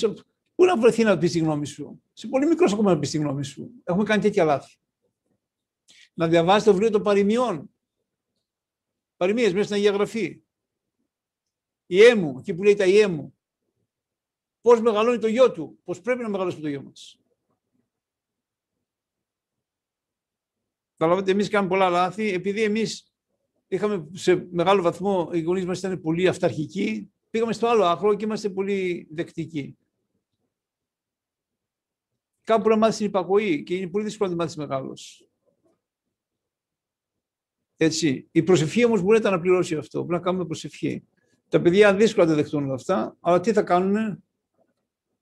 Σας λέω εγώ μια θεωρητική ιδέα. Ήρθε μια πείνα. Θα πεινάσουν. Ε, τι θα κάνουν; Θα πηγαίνουν στα McDonald's να τρώνε; Έτσι είναι. Θα πεινάσουν. Εμεί δουλεύαμε από μικρά, προσφέραμε.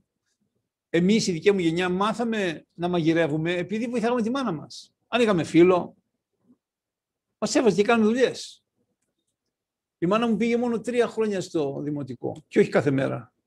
Επειδή από 8 χρονών μαγείρευε για το σπίτι. Ένα κοριτσάκι 8 χρονών μαγείρευε το σπίτι. Ήτανε στα χωράφια, στα κήπια, όπως λέγανε τότε οι, οι γονείς και τα άλλα αδέρφια, ήταν πολυμερείς οικογένειες τότε. Σήμερα ένα κοριτσάκι 8 χρονών του βάφουμε τα νύχια και του βάζουμε σκουλαρίκι. Διαφορά, έτσι είναι, διαφορά. Πώς προετοιμάζουμε μια γενιά να βγει στη ζωή και πώς... Αλλά όλα τα λάθη που έχουμε κάνει, η προσευχή μπορεί να τα, να τα αλλάξει. Γι' αυτό και μην δίνετε συμβουλές πολλές στα παιδιά, δεν μας ακούνε. Επειδή σήμερα όλοι τα ξέρουν όλα. Άμα είσαι περήφανος, τα ξέρεις όλα. Μιλάς σε ένα παιδί 4 χρονών, σου γυρνάει τόσα λόγια πίσω. Που ήταν αδιανόητος στη δική μου γενιά. Αδιανόητο να γυρίσει λόγια στους μεγάλους. Αλλά τους δώσαμε ένα βήμα ενώ δεν το αξίζανε. Ε, τώρα και τα παιδιά θα, θα τα διορθώσει ο Θεός. Είναι καλό υλικό όμως η νέα γενιά, πολύ καλό υλικό. Η νέα γενιά. Και ε, ο Θεός θα τα διαπλάσει, τα δικά μας τα λάθη θα τα διορθώσει. Να κάνουμε προσευχή.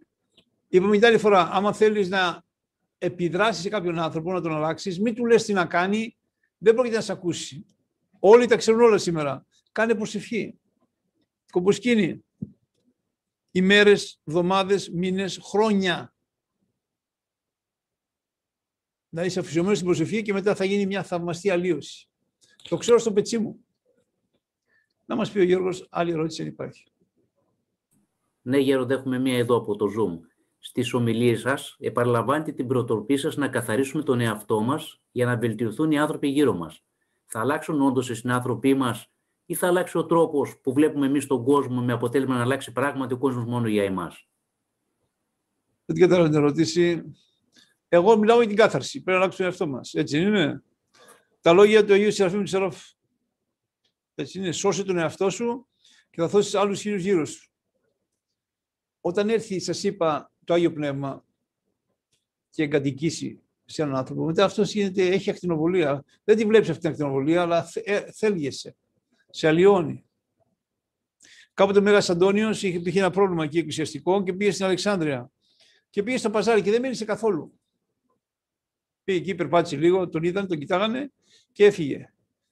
Και μετά το ρωτήσα γιατί δεν είπες τίποτα; Η θέα ενός ασκητού από την έρημο είναι ένα μήνυμα. Έτσι δεν είναι. Και εμείς θα πρέπει να προβούμε σε ομολογίες τέτοιες, καθημερινές. Είναι Τετάρτη Παρασκευή σου, θέλω να σε κεράσουν κρέας. Εγώ ξέρετε, νηστεύω. Σε κοιτάνε λίγο στραβά. Εγώ νηστεύω. Δεν λέω και εσύ να νηστέψεις, αλλά εγώ Τετάρτη Παρασκευή κρατάω. Εσύ φάω τι θέλεις. Κατάλαβες να σας πω; Πρέπει λοιπόν να αγιάσουμε τον εαυτό μας. Είπαμε τρία στάδια στην πνευματική ζωή. Κάθαρση, φωτισμός, θέωση. Κάθαρση. Μερικοί που θα το πετύχουν θα πάνε στο φωτισμό. Και μερικοί θα πάνε να αγιάσουν, να γίνουν αυτά στη θέση. Μερικές υπερεκλεκτές ψυχές σε κάθε γενιά πάνε στη θέωση. Αλλά έτσι όλα ξεκινάνε λοιπόν από την κάθαρση Και είπαμε ότι η μετάνοια είναι με έναν τρόπο το πρώτο στάδιο της θέωσης. Δύο είναι η, η ακρογωνία ηλίθη στην πνευματική ζωή, μετάνοια και ταπείνωση. Αν δεν τα είσαι αυτά, δεν έχεις αρχίσει ακόμα. Πείτε μας, Γεώργιε. Ναι, Γέροντα. Ε, ο Θεός όταν δίνει πνευματικά δώρα στον άνθρωπο, αν αργότερα φύγει από τον δρόμο του Χριστού, ο Θεός θα παίρνει πίσω τα δώρα που του έχει δώσει; Όχι, το είπαμε και προχθές αυτό. Είναι, δεν το έχω το Ευαγγέλιο εδώ κοντά, θα το έχω από την άλλη φορά. Τα, τα, τα, τα, τα δώρα του Θεού είναι αμεταμέλητα. Δεν μεταμελείται ο Θεός και να στα πάρει. Στα δίνει για πάντα. Καταλαβαίνετε; Απλώς εσύ, άμα δεν ζεις πνευματικά, δεν τα ενεργοποιείς. Έχεις μέσα στην καρδιά σου διαμάντια, τα οποία τα έχεις μέσα στη λάσπη. Θα πρέπει να καθάρεις την καρδιά σου για να βγουν, να λάμψουν. Αλλά δεν στα παίρνει ο Θεός. Ο Θεός είναι άρχοντας. Πάρε. Καταλαβαίνετε. Δεν μας τα παίρνει. Κάποια φορά εδώ τσακώνονται δύο μελόνυφοι και το διαλάνε και μετά όλος πάει και ζητάει τα λεφτά από το δαχτυλίδι και τέτοια πράγματα. Ο Θεός όπως και ο Χριστιανός είναι άρχοντας. Είναι αμεταμέλητα τα χαρίσματα. Δεν, τα, δεν, τα, δεν μεταμελείται ο Θεός για να στα πάρει. Τα δίνει για πάντα. Αλλά αυτά μπορεί να σε, μια μέρα να σε κολλάσουν αντί να, αντί να σε βοηθήσουν να κάνεις να κερδίσεις τον, τον παράδεισο. Άλλη ερώτηση. Πώς μπορούμε να καλύψουμε τον πόθο μας για προσευχή και πνευματική ζωή όταν όλη η οικογένεια είναι τελείως αδιάφορη; Όταν δυστυχώς κάποιος μέσα στην οικογένεια φωτίσει και μετά από χρόνια γάμου και με μεγάλα παιδιά; Κοιτάξτε, η σχέση με τον Χριστό είναι προσωπική. Πρόσωπο με πρόσωπο. Είναι προσωπική. Και γι' αυτό και ο Χριστός, ας πούμε, λόγω χάρη, έδωσε οδηγίες προς να κάνεις προσευχή. Λέει, «Ίστηλθε εις το ταμείο της ψυχής σου». Πήγαινε στον πολύ ιδιαίτερο χώρο της ψυχής σου. Κλείσε τη θύρα πίσω σου. Βγάλει τους όλους έξω. Και ό,τι δώσεις εσύ στο, στο, εν το κρυπτό, θα στο δώσεις εν το φανερό. Ένας μένας, κάποια στιγμή με τον Χριστό θα σταθούμε ένας μένας, στην ημέρα της κρίσεως. Και τότε θα κοιτάμε τα παπούτσια μας. Δεν ξέρουμε τι θα κάνουμε. Και δεν υπάρχει για μετάνοια τότε. Έτσι είναι. Η σχέση με το Θεό είναι προσωπική. Μπορεί άλλοι να μην δέχονται, εσύ όμως να έχεις την πνευματική σου ζωή. Καταλάβατε, να έχεις πνευματική σου ζωή. Άμα δεν το δέχονται να τους πεις μια συμβουλή, μην τους δίνεις συμβουλή. Εσύ όμως θα διαβάσεις την παρακλησή σου, θα διαβάσεις το ψαλτηράκι σου, θα κάνεις μετανιέ σου, θα κάνεις την νηστεία Τετάρτη και Παρασκευή σου. Ο, θέλος, ο άνθρωπο να φάει κρέας Παρασκευή που ο Χριστός πέθανε για σένα, ας φάει. Εσύ δεν φά. Αυτό θα πει ομολογία. Δεν σου επιβάλλω να κάνεις ό,τι κάνω εγώ. Αλλά εγώ δικαιούμαι να νηστεύω Τετάρτη και Παρασκευέ. Καταλάβετε, η σχέση είναι προσωπική με τον Χριστό. Και μάλιστα για αυτό το θέμα έχουμε ξαναμιλήσει. Θα πρέπει εμείς να α, συστήσουμε τον εαυτό μας στον Χριστό. Εγώ είμαι ο πατηδρόθεος, είμαι ψεύτης, κλέφτης, παλιάνθρωπος. Παλαιός άνθρωπος. Εγώ είμαι αυτός. Αλλά ένα κομμάτι της ζωής μου ίσως ενδεχομένως έχει μείνει αλόβητο από την κακία του κόσμου και τη δική μου κακία και αυτό θα σου προσφέρω.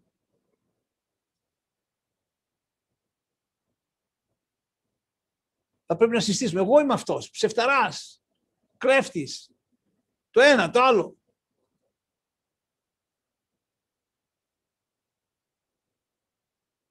Ο Χριστός ξέρει, πρέπει να συστήσει εσύ τον εαυτό σου.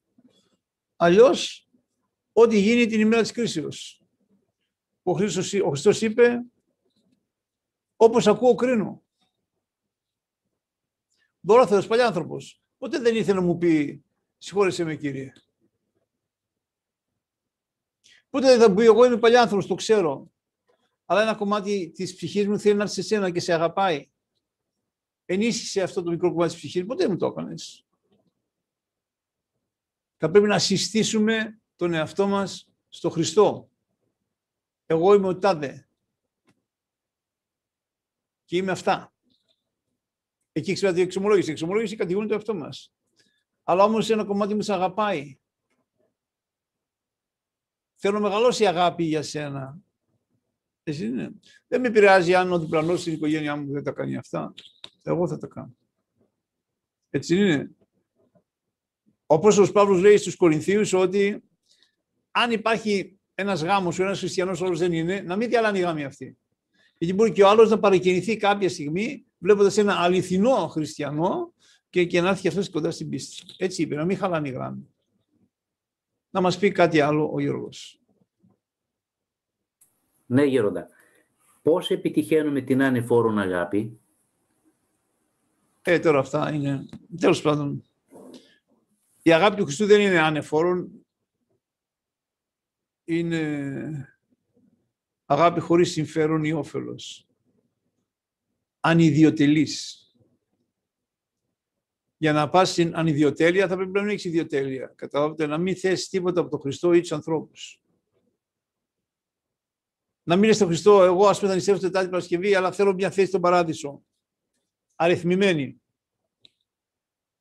Εγώ εσένα θέλω, Χριστέ μου. Αλλά αυτό είναι ανιδιοτελής αγάπη. Θα κάνει, πρέπει να κάνεις σε διάμεσα στάδια, θα σε βοηθήσει ο πνευματικός σου. Γι' αυτό είναι ο πνευματικός. Ο πνευματικός θα γνωρίζει αυτά, πώς θα απαλλαγείς από τα πάθη σου για να φτάσεις στην, στην αγάπη, ειδικά την ανδιωτηρή αγάπη. Αν πάρεις, ας πούμε, το, το βιβλίο της κλίμακας του, του Αγίου Ιωάννου, έτσι, του Συναήτου, εκεί έχει τις αρετές. Τελευταίος καλή είναι η αγάπη, από τα τελευταία μαζί με τη διάκριση. Θα πρέπει να έχεις μετάνοια, θα πρέπει να έχεις ταπείνωση, θα πρέπει να επιβληθείς πάνω στο σώμα σου, μην κάνεις το σώμα σου ό,τι σε θέλει. Θα πρέπει να μην λες ψέματα, να, μην ψέματα, να μην ζηλεύεις, να, να υποτάξεις τον εγωισμό σου, να υποτάξεις την περηφάνεια σου, να υποτάξεις όλα αυτά τα πράγματα τα οποία είναι πάθη της ζωής σου και στα, τα τελευταία σκαλιά καθώς ανεβαίνεις από στον Χριστό είναι η αγάπη. Τότε σου δίνει την αγάπη ο Θεός. Υπάρχει φυσική αγάπη που μας έδωσε ο Θεός, η αγάπη ανάμεσα στους συζύγους, η αγάπη ανάμεσα στους γονείς και στα παιδιά, η αγάπη ανάμεσα στα αδέρφια, η αγάπη ανάμεσα στους φίλους, αν και σήμερα έπαψαν να υπάρχουν φίλοι δυστυχώς σε μεγάλο βαθμό. Αυτή είναι μια φυσική αγάπη που στη δίνει ο Θεός, να ξέρουμε τι είναι η αγάπη. Μια αποκαταβολή. Για να πας στην ανιδιοτελή αγάπη, που είναι η αγάπη του Χριστού, θα πρέπει να βγάλεις τα βαρύδια από τη μέση, τα εμπόδια δηλαδή, τα οποία συμποδίζουν να ενωθείς με τον Χριστό. Έτσι θα ανέβεις επάνω. Είναι από τα τελευταία, η αγάπη είναι από τα τελευταία σκαλιά που ανεβαίνεις όταν πας προς τον Χριστό. Να μας πει ο Γιώργος άλλη ερώτηση. Ναι, Γιώργο, έχουμε μία ερώτηση από ένα μαθητή Δευτέρας Γυμνασίου. Αν οι συμμαθητές μας εσχρολογούν και είναι αναγκαστική η παρουσία μας, τότε πώς πρέπει να φερόμαστε. Θα πρέπει να ξέρουν ότι δεν μας αρέσει. Καταλάβατε, ας κρόμαστε να φεύγουμε. Αν όλος βρίζει, αν όλος βρίζει πάει, άμα κάτσεις εκεί και, κάνεις και δεν μιλάς, είναι σαν το, να το δέχεσαι. Αυτό θα σε δει σε μια απομόνωση. Το ξέρω στο πετσί μου εγώ αυτό. Όταν ήμουν νεαρός άνθρωπος, καταλάβατε. Δεν έβριξα φίλους.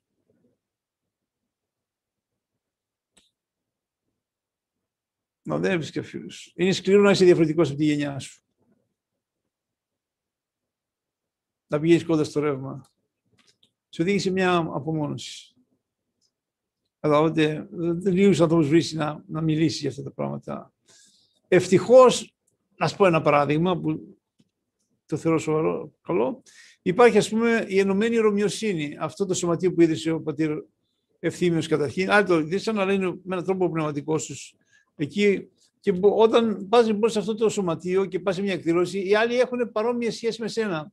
Δηλαδή θέλουν να ζήσουν με την παράδοση, και πιστεύουν στον Χριστό. Πιστεύουν στα αξία της παράδοσης και πιστεύουν στον Χριστό. Έτσι, τουλάχιστον έχεις ένα φιλικό περιβάλλον, μπορείς να, να ταιριάξεις με τους ανθρώπους. Είναι ένα νησί αυτό. Φανταστείτε να μην υπήρχε. Στα χρόνια μου υπήρχαν μόνο οι, οι οργανώσεις, η ζωή και ο σωτήρας. Αν δεν, δεν ήσουν οργανωσιακός, δεν είχες. Ήσουν άστεγος. Πραγματικά. Ευτυχώς υπάρχει το Άγιον που είναι ένα παρηγοριά αλλά άμα οι άνθρωποι, εγώ πιστεύω, πρέπει να πυκνώσουν τις γραμμές της ενωμένης νομιοσύνης, γιατί εκεί υπάρχει αυτό το οποίο ψάχνουν. Σε μεγάλο βαθμό, καταλάβατε, η αγάπη στην παράδοση και η αγάπη στον Χριστό. Γι' αυτό και έχουν κάνει πάρα πολλές δουλειές, δηλαδή από τις απαντήσεις που υπάρχουν σήμερα στο σύγχρονο κόσμο, η Ενωμένη Ρωμιοσύνη έχει κάνει τις πιο, τις πιο πολλές επεξεργασίες. Βιβλιάκια σαν και αυτό το Ερώ ή το Ρωμιός, έτσι που είναι για τους νέους, και πάρα πολλά βιβλία, τέτοιες επεξεργασίες. Κάνει φοβερή δουλειά η Ενωμένη Ρωμιοσύνη. Και εγώ πιστεύω τώρα έχει φτάσει στα θεμέλια και έφτασε στο επίπεδο της γης και θα αρχίσει να υψώνει το οικοδόμημα αυτό, να πάει να γίνει πολύ όροφο. Έχει πολλή δουλειά στην υποδομή, εκατοντάδες εκτρο... ε, ε, εκδόσεις. Πολλή δουλειά. Από πολλούς ανθρώπους. Εσύ να, δεν, δεν λέω σε όλους πηγαίνει στην νοημοσύνη, υπάρχουν τέτοια σωματεία τα οποία μπορεί να πάει κανείς και να βοηθηθεί. Το κυριότερο, κατά τη γνώμη μου, η νοημοσύνη έχει, έχει πώς το λένε, γραφεία ή πυρήνες, δεν ξέρω πώς θα το λέω αυτό, σε όλη την Ελλάδα. Εκεί μπορεί να, να, κανείς να, να πάει, να πηγαίνετε στο site, στο, στο σελίδα της Ρωμιοσύνης που λέγεται nromyosini.gr να, να βλέπετε τις αναρτήσεις, είναι όλες θαυμάσιες. Να μας πει ο Γιώργος, αν έχουμε άλλη ερώτηση. Ναι, Γέροντα. Όσον αφορά τους κεκοιμημένους, πώς μπορούμε να τους βοηθήσουμε; Ε, ξέρετε τώρα, οι κεκοιμένοι δεν μπορούν να βοηθήσουν τον εαυτό τους. Μόνο η Εκκλησία δέεται. Είναι σαν το πυλό. Έτσι είμαστε. Ο χαρακτήρας του ανθρώπου είναι σαν τον πυλό. Όσο ζει, είναι μαλακός. Ο πυλός μπορεί να πάρει όποιο σχήμα θέλεις άμα πεθάνεις, είναι όπως ο πυλός βγαίνει από το φούρνο. Έχει ένα σχήμα συγκεκριμένο. Δεν μπορεί να αλλάξει. Μόνο η Εκκλησία μπορεί να δέεται. Τι είναι η Εκκλησία, η μεταξύ μας αγάπη. Μεταξύ μας αγάπη που λέει συγχώρεσε τον Κύριε και αυτό σαν και εμάς έπεσε σε παραπτώματα. Η Εκκλησία μπορεί να το κάνει αυτό μόνο. Έτσι, μπορεί, δηλαδή με τα μνημόσυνα, έτσι δεν είναι, μα να δίνεις το όνομα να μνημονεύεται στην προσκομιδή, η ανώτερη προσευχή της Εκκλησίας είναι η Αγία Προσκομιδή. Και η ατομική προσευχή μετράει, ακόμα και εσχημένους μπορεί να τις βοηθήσεις με κάποια, να βρεις ένα φτωχό και να το βοηθήσεις. Και να πεις εγώ στο όνομα του τάδε που έχει φύγει, κάνω αυτή την ελεημοσύνη. Μαγείρεψε του ένα φαγάκι, ξέρω εγώ άμα δεν έχει. Πάρ' του κάτι. Και αυτό να πεις να το, να το πάρει αυτή η ψυχή, όχι εγώ. Έτσι είναι. Η μεταξύ μας αγάπη είναι πολύ μεγάλη δύναμη. Γι' αυτό και βλέπεις, ας πούμε, στα ψυχοσάββατα, γεμίζουν οι εκκλησίες, έχει ο κόσμος που φαίνει χιλιάδες ονόματα και κειμένου να τα μνημονεύσεις. Κανένα άλλο ζώο δεν νοιάζεται για αυτούς που πεθάνανε. Μόνο ο άνθρωπος. Γιατί; Γιατί ο άνθρωπος έχει πλαστεί αθάνατος. Το έχουμε αυτό μέσα μας. Μας πειράζει ο θάνατος. Αφού μας έπλασε ο Θεός αθανάτος. Η ψυχή μας είναι αθάνατη. Ή θα ζήσει για πάντα με τον Χριστό ή για πάντα θα κολλάζεται. Έτσι, αν κάνει προσευχή, ελεημοσύνης, το ψαλτήρι βοηθάει. Εμείς στα μοναστήρια όταν κοιμάται ένας μοναχός διαβάζουμε όλο το ψαλτήρι μέχρι να τον κάνουμε την εξώδια ακολουθία. Έτσι βοηθάει. Να δίνετε όμως το όνομα στην προσκομιδή. Η πιο δυνατή προσευχή της Εκκλησίας είναι η προσκομιδή. Ο παπάς βγάζει από το πλευρό του Χριστού ένα ψίχουλο με το όνομα Δωρόθεος, ας πούμε. Και μετά όταν το νερό και το κρασί γίνει σώμα και αίμα, βάζει όλα αυτά τα ψυχουλάκια που είναι οι ψυχές μέσα στο αίμα του Χριστού. Άρα ένα ψυχολάκι με το όνομα Δωρόθεος τυλίγεται με το αίμα του Χριστού μέσα στο δισκοπότηρο. Και λέει ο, πα, ο παπάς, απόπλυνον Κύριε τα αμαρτήματα του ενθάδεμνου δούλου σου, το αίμα της του Αγίου. Πλύνε τις αμαρτίες του δούλου σου, Δωροθέου ξέρω εγώ, όλων, με το Άγιο αίμα, με το τίμιο αίμα σου. Άμα θες να κάνεις μια λιμοσύνη σε κάποιον, να δίνεις τα ονόματα. Να μνημονεύονται. Να μπαίνουν αυτές οι μικρές μερουδούλες μικροσκοπικές μέσα στο αίμα του Χριστού. Και μετά η ευχή του ιερέως. Πλήνε, Κύριε, τα αμαρτήματα των δούλων αυτών εδώ που είπαμε, των οποίων είπαμε τα όνομα, τα μνημονεύσαμε με το Άγιο αίμα σου. Γι' αυτό πέθανε ο Χριστός. Για να πάρει τις αμαρτίες μας. Τις πήρε, τις έβαλε πάνω στο σταυρό και τις κάρφωσε και τις πήρε. Φτάνει να το ζητήσουμε. Η ευεργεσία που έκανε στην ανθρωπότητα είναι απίστευτη. Αδιανόητη. Δεν υπήρχε άλλος τρόπος να σωθούμε. Αν υπήρχε άλλος τρόπος να σωθούμε, δεν θα χρειαζόταν να σαρκωθεί ο Θεός και να σταυρωθεί. Δεν, δεν, δεν, γι' αυτό και η, η Θεία Λειτουργία είναι μια παραγγελία του Χριστού. Είπε τούτο ποιείται στην εμήν ανάνωση. Να κάνετε αυτό που έκανα εγώ στο μυστικό δείπνο, να βάζετε συγγνώμη, άρθρο και ίνο, να προσέφετε να γίνετε σώμα και αίμα και μετά να μεταλαμβάνετε. Αυτό είπε. Να, τούτο ποιείτε στην εμήν ανάμνηση, να το κάνετε αυτό για να με θυμάστε. Εμείς γι' αυτό κάνουμε λειτουργίες, δεν το κάνουμε το μυαλό μας. Έτσι μας εδίδαξε. Και η αρχαία Εκκλησία έτσι ξεκίνησε τη διανομή του άρτου και του ίνου, του σώματος και του αίματος του Χριστού. Έτσι, αδέρφια, αυτή είναι η μεγαλύτερη ευεργεσία, η προσκομιδή. Ο Γιώργος μας πει αν έχει κάτι άλλο. Ναι, Γερόντα. Ε, έχω ακούσει ομιλίες του πατήρα Αθανασίου Μητυλινέου, ο οποίος δεν δεχόταν την, αλα, την αναλαμπή και του βασιλιά. Και από την άλλη υπάρχουν οι λόγοι του Αγίου Εφραίμ της Αριζόνας που, που υπονοούν το αντίθετο. Ποια είναι η γνώμη σας; Δεν τα ξέρω εγώ αυτά. Και εγώ ξέρω ότι οι Άγιοι άνθρωποι άλλοι λένε έτσι, άλλοι λένε αλλιώς. Δεν έχει κανένα νόημα γι' αυτό. Άμα το ξέρεις θα σε βοηθήσει να σωθείς. θα σε βοηθήσει να θυσίδεις. Δεν ξέρω αν θα είναι καμιά αναλαμπή. Εμένα ο Φρέμ μου είπε κάτι και το κατέθεσα. Έτσι είναι, μου το είπε και το κατέθεσα. Το κράσετε αυτό. Δεν ξέρουμε τι θα συμβεί. Το μόνο που ξέρουμε είναι ότι πρέπει να αγωνιστούμε και μπορούμε να επιδράσουμε εμείς, οι απλοί άνθρωποι, οι καθημερινοί άνθρωποι, στη ροή των παγκοσμίων γεγονότων με την προσευχή μας, με την πνευματική μας προσπάθεια. Να το πιστέψουμε αυτό. Εγώ πιστεύω, έκατσα 25 χρόνια στην Αμερική σχεδόν. Πιστεύω ότι ο Έλληνας είναι το καλύτερο υλικό στον κόσμο. Τον είδα και τον Έλληνα ανάμεσα σε όλα τα έθνη. Τον θαύμασα. Όχι τόσο το σύγχρονο Έλληνα, αυτό που πήγε εκεί μετά το δεύτερο παγκόσμιο πόλεμο, το 50, το 60. Καταλάβατε. Που ήταν πιο χριστιανός από εμάς. Εμείς έχουμε χάσει πολλά πράγματα. Και πήγε εκεί με ένα παπούτσι. Ούτε γλώσσα ήξερε. Και δημιούργησε περιουσίες, δημιούργησε, έφτιαξε 700 εκκλησίες περίπου στην Αμερική. Και όταν λέμε εκκλησία εννοούμε εκκλησία, σχολείο, γήπεδο, κλειστό μπάσκετ, χώρος για πάρκινγκ. Μιλάμε για τρία-τέσσερα τετράγωνα δικά μας σύγχρονα τετράγωνα. Σε Αμερική μεγάλα τετράγωνα. Αυτό έκανε ο Έλληνας. Με ένα παπούτσι πήγε. Αλλά είχε μέσα την ορθόδοξη παράδοση. Δεν μπορούσε να ζήσει χωρίς να κάνει μια εκκλησία. Ο σύγχρονος ένα πάει εκεί πέρα και του αρέσει να ακούει rock and roll. Δεν ξέρω τι είναι στη μόδα τώρα.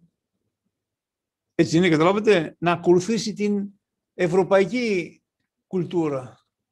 Ντρέπεται να πει ότι του αρέσει η, η ελληνική δημοτική μουσική. Ντρέπεται. Έτσι είναι. Όμως θα πρέπει να είμαστε περήφανοι την παράδοσή μας, να την αναδείξουμε. Δεν είναι βήμα πίσω, είναι βήμα μπροστά. Είναι ευκαιρία τώρα που η ανθρωπότητα είναι σε αντιέξοδα και διλήμματα να προβάλλουμε αυτό που έχουμε. Δηλαδή την ταυτότητα του Έλληνα Ορθοδόξου. Πώς θα το κάνουμε αυτό με την προσευχή και μετά ο Θεός θα βρει τρόπο αυτό να προβληθεί. Ίσως και πολιτικά, ποιος ξέρει πώς θα το κάνει ο Θεός, έτσι είναι. Αλλά πρέπει να δουλέψει κανένας στον εαυτό του, στην εξομολόγησή του, στην ταπείνωσή του, στη μετάνοιά του, στον έργο των παθών του, αυτό θα βοηθήσει πάρα πολύ τη χώρα μας. Αν με θυμηθείτε μια μέρα. Έτσι δεν είναι. Θα πρέπει λοιπόν αυτό το θησαυρό που έχουμε να τον αξιολογήσουμε. Πείτε μας, Γεωργία. Ναι, Γέροντα, έχουν πολλές ερωτήσεις τώρα που αφοράνε τον κορονοϊό. Θα θέλετε να σας τις πω; Κάνε καμία, ναι. Ε, πώς μπορούμε να αντιδράσουμε στον απάνθρωπο τρόπο με τον οποίο θάβονται σήμερα στην Ελλάδα οι συνάνθρωποι που πεθαίνουν από τον κορονοϊό; Κοιτάξτε, εγώ έχω ας πούμε μαρτυρίες ότι τα, τα, τα, τα, τα, τα φέρετρα είναι σφραγισμένα. Και έχω μια μαρτυρία από κάποιον, δεν την έχω διασταυρώσει. που άνοιξε το φέρο της μάνας του και είδε, η μάνα του ήταν μέσα σε ένα σελοφάν. Και είχε πολλές τομές.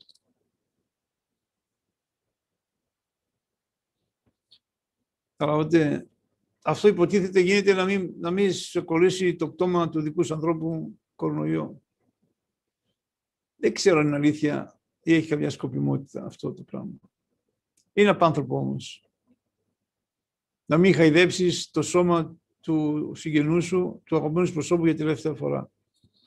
Λίγο πριν να πάει στον τάφο του. Είναι απάνθρωπο. Δεν ξέρω αν είναι σωστό το πρωτόκολλο ή όχι, δεν μπορώ να παροθέσει αυτό, του γιατρού ρωτήστε.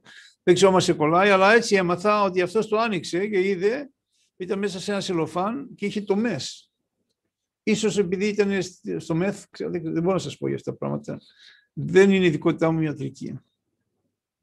Αλλά είναι απάνθρωπο.